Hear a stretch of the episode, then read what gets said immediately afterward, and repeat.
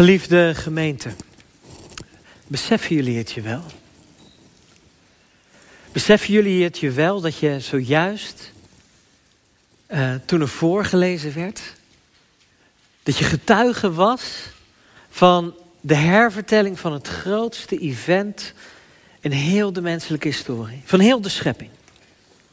Het belangrijkste moment, daar hebben jullie net het verhaal van gehoord, de woorden van gehoord. Toen ik deze preek aan het voorbereiden was, besefte ik me dat ook. Van hoe kan ik in hemelsnaam recht doen aan, aan, aan de plek waar heel de kosmos om draait, de opstanding van Jezus. Hoe kun je daar recht aan doen? En tegelijkertijd kwam toen het besef gewoon, gewoon door het te vertellen. Heel het verhaal is een oproep, en ik hoop dat jullie dat met mij vanochtend willen ontdekken, om het te gaan vertellen. Om, om door te geven. Om te zeggen, ik heb de Heer gezien. Kijk maar. Jezus, God heeft een onnavolgbare weg. Om, om zijn leven, zijn goedheid gestalte te geven in deze wereld. Om zijn handelen bekend te maken. Door één enkel mens die volledig naar zijn wil geleefd heeft. Tot leven te wekken. En niemand was erbij. Maar de, de steen is weggerold. We worden uitgenodigd om in het graf te gaan kijken. Om daar de gevolgen te zien van Gods scheppende handelen. En Maria is de eerste. Maria van Magdalene. Zij klopt als het ware als het eerste daar aan bij het graf. En zij heeft de eerste, de grootste kans om het wonder te aanschouwen. Zij is er het dichtste bij. Maar ook bij haar is het al gebeurd. Het is al voorbij. Het is nog donker. De, ze ziet dat de steen is weggerold en ze springt direct naar de enige voor haar mogelijke conclusie. Ze hebben hem verplaatst. Ze hebben hem verplaatst, want in het vorige hoofdstuk lezen we ook nog dat, dat het een haastig, tijdelijk graf was als het ware. Ze hebben hem gewoon daarin gelegd omdat hij niet moest blijven hangen aan het kruis. Een tijdelijk graf. En het is enkel raden wat ze gezien zou hebben als ze toen het graf al ingegaan was. Maar dat doet ze hier nog niet. Nee, ze denkt dit is een crime scene. Hier is iets gebeurd, hier, hier, moet ik meer getuigen bij halen, betrouwbare getuigen. En, en, en ze gaat, voor het geval wat de misdaad betreft, gaat ze zo snel mogelijk mannen erbij halen. Want als vrouw was je geen waardevolle getuige in die tijd.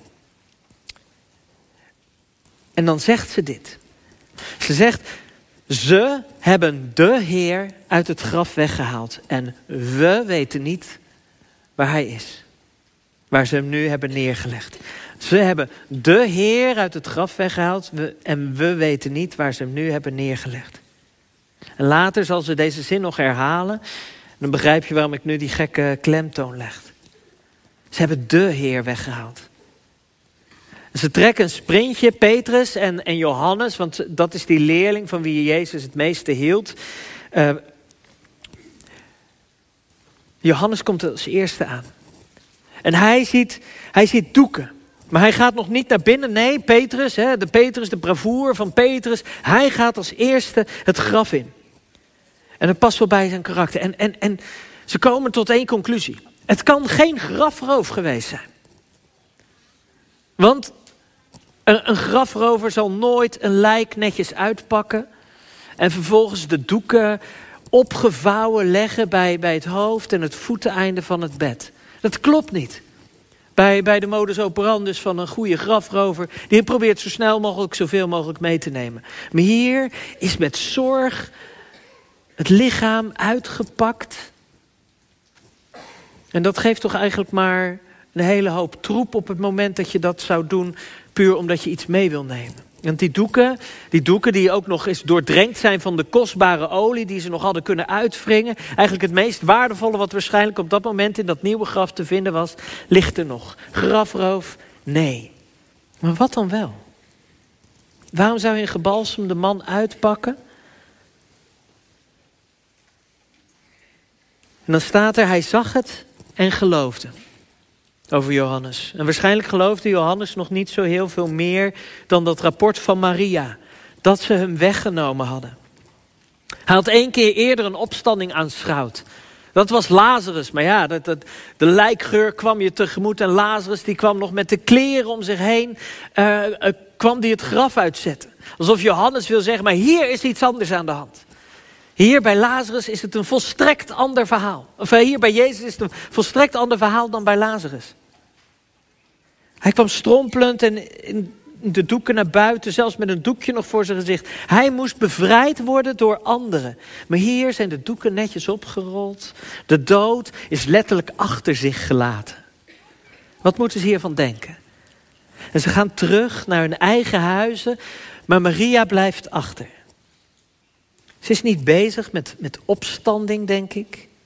Maar met het onrecht dat, dat ze haar Heer zelfs in de dood nog niet met rust durfde te laten. Hoe durven ze om zelfs de, de, gestorven man Jezus nog niet met rust te laten? ze blikt in het graf en zij ziet op de plekken waar, waar de, de mannen de doeken zien liggen, ziet zij engelen. Maria was daar goed in, in engelen zien. Zij ziet engelen op, op die plek. En, en, en die vragen haar, waarom huil je? Blijkbaar is ze niet verrast bij het zien van engelen. Wij zouden, oh, wat gebeurt er nu? Maar nee, Maria geeft gewoon doodleuk antwoord. Waarom huil je? Niet om de dood, maar om het onrecht. En dan komt die persoonlijke versie ineens. Nu wordt het persoonlijker. Dan zegt ze, ze hebben mijn Heer weggehaald. En ik weet niet waar ze hem neergelegd hebben. Ze hebben mijn Heer weggehaald. En ik weet niet waar ze hem hebben neergelegd. Ze kan nog niet voorbij haar eigen verdriet kijken om te zien wat, wat God gedaan heeft. En ze luistert naar die engelen, de ogen vol tranen en dan draait ze zich om. En opnieuw de vraag, waarom huil je? waarom zou je huilen bij een leeg graf? Wij mensen, wij huilen niet bij lege graven, maar wij huilen bij, bij volle graven. Waarom zou je huilen als er in geen velden of wegen doden te bekennen is? Als je huilt, dan moet dat toch om iemand zijn. Wie zoek je? Maar Maria blijft nog hangen bij haar eerste gehaastige conclusie. En ze hebben hem weggehaald. En ze klampt die tuinman aan en zegt: Als u hem hebt weggehaald, vertel dan waar u hem hebt neergelegd, want dan kan ik hem meenemen. En het enige wat haar uit haar betovering kan halen, is het horen van haar eigen naam. Jezus zegt Maria. En, en de, schellen vallen van haar ogen en ze zegt Rabboni, mijn Heer. Niet Rabbi, maar Rabboni, mijn Heer. En dan, komt dat, dat onbegrijpelijke verse op het eerste gezicht, wat Jezus die zegt, houd me niet vast. Ja, ik heb u net terug. Houd me niet vast. Want ik moet naar de Vader. En het is volledig in lijn met het evangelie. Hij heeft het keer op keer gezegd. Ik kom van de Vader en ik moet naar hem terug. Ik zal jullie voorgaan, ik zal een plek voor je klaarmaken. Want zo omschrijft Jezus zijn opstanding. Het is steeds is het een, een soort formaliteit. Hij moet nog door die dood heen. Maar dan zal hij opstaan en dan gaat hij doen waar hij gekomen voor is. Dan gaat hij naar de Vader toe en dan neemt hij plaats aan de rechterhand van de levende God. De mensenzoon, de mens in de hemel, die, die pleit voor ons. Dat is zijn doel. Hou me niet vast, ik moet naar de Vader en ik moet naar hem terug. Hij is een man met een missie. Hij gaat erheen om plaatsen voor ons klaar te maken, om de Heilige Geest te sturen, om Gods grootheid te tonen. En daarom en daarom alleen is hij opgestaan. Het doel was altijd al de hemelvaart. Dat beseffen we ons niet. We zijn zo met Pasen bezig. Maar het doel was altijd al de hemelvaart en, en vervolgens Pinksteren. Het draait allemaal om de Vader, om het herstelde contact tussen de mens met zijn schepper tussen God en zijn kinderen. Houd me niet vast, laat me gaan. Dan wordt mijn vader ook jullie vader. Dan wordt mijn God ook jullie God. En Maria krijgt een missie. Maria, jij moet het gaan vertellen. Jij moet het gaan vertellen. Het grote vertellen begint hier en ligt al in dat verhaal besloten. En haar boodschap is deze. Ik heb de Heer gezien. Let op hoe dat verhaal steeds persoonlijker wordt. Hè? Ze hebben de Heer weggehaald. Ze hebben mijn Heer weggehaald. En nu, ik heb de Heer gezien.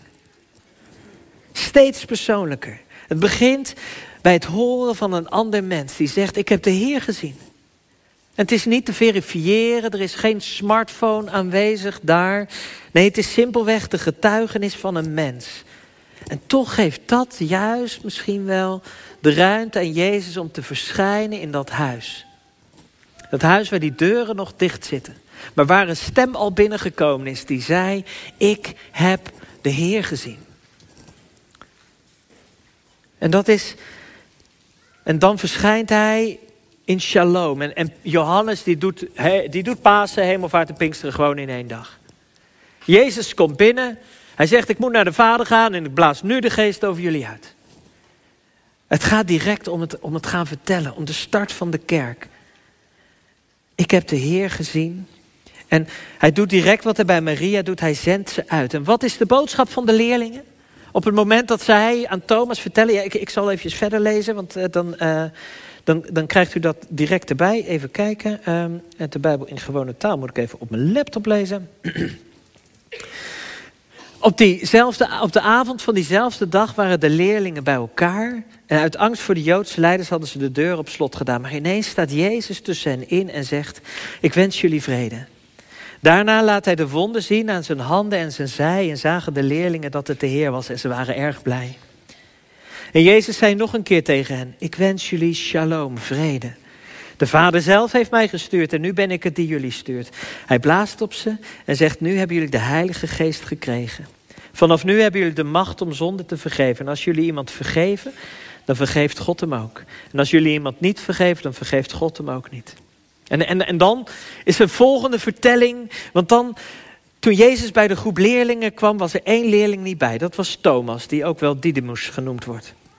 De anderen zeiden later tegen hem, wij hebben de Heer gezien. En Thomas zei, ik wil eerst de wonden van de spijkers in zijn handen zien, ze voelen met mijn vinger en ik wil met mijn hand de wond in zijn zij voelen, anders geloof ik het niet. Een week later zijn de leerlingen weer bij elkaar en Thomas is er nu ook bij. De deur was op slot, maar ineens stond Jezus daar weer tussen hen in. Hij zegt, ik wens jullie vrede. Daarna zegt hij tegen Thomas, kom, voel met je vinger aan mijn handen, voel met je hand aan mijn zij, wees niet langer ongelovig, maar geloof. En dan zegt Thomas tegen hem, mijn Heer, mijn God. Prachtig hè? Zo van die ene vertelling van ze hebben de Heer weggehaald, ze hebben mijn Heer weggehaald, ik heb de Heer gezien, wij hebben de Heer gezien. Naar Thomas die hier het, het allereerste credo van Gods kerk uitspreekt, namelijk mijn Heer, mijn God. Dat, dat, dat is de basis. Dat is de basis waar, waar, waar, waaruit onze kerk bestaat. Dat Jezus niet zomaar een mens is, maar dat Jezus God zelf is. Zoon van God.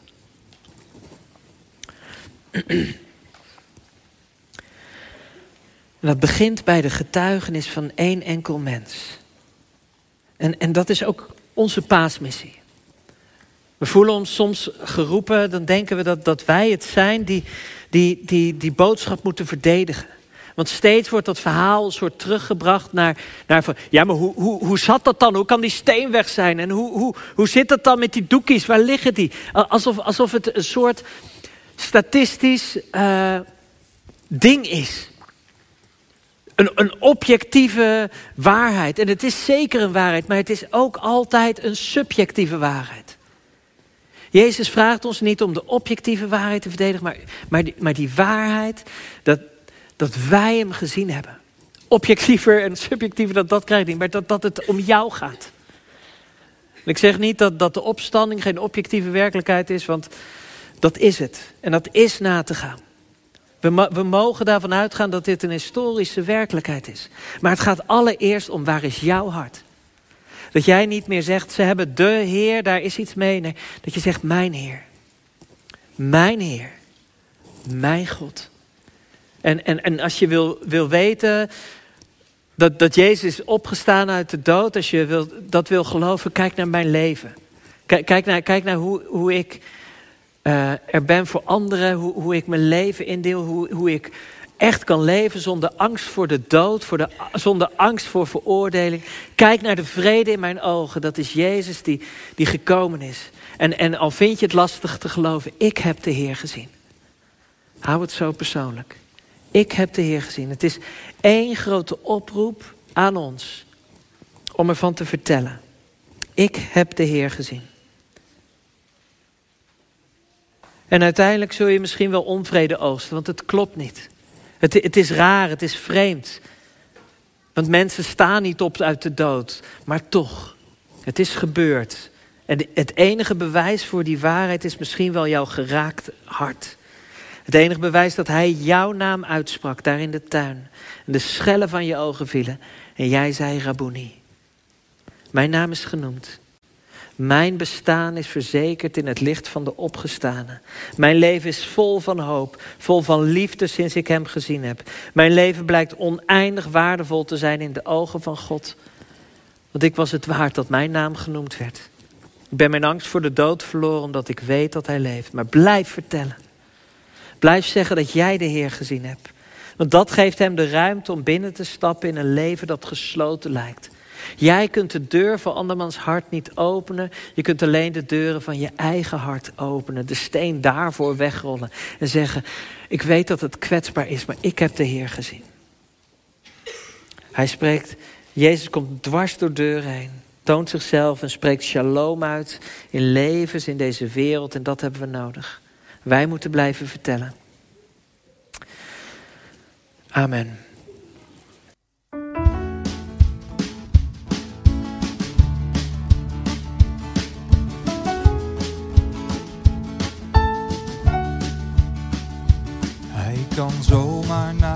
Lopen op een onverwacht moment. Hij kan zomaar naast je lopen en je had hem niet herkend. Hij kan zomaar naast je lopen en vertellen wie je bent. Hij kan zomaar naast je lopen je had hem niet herkend.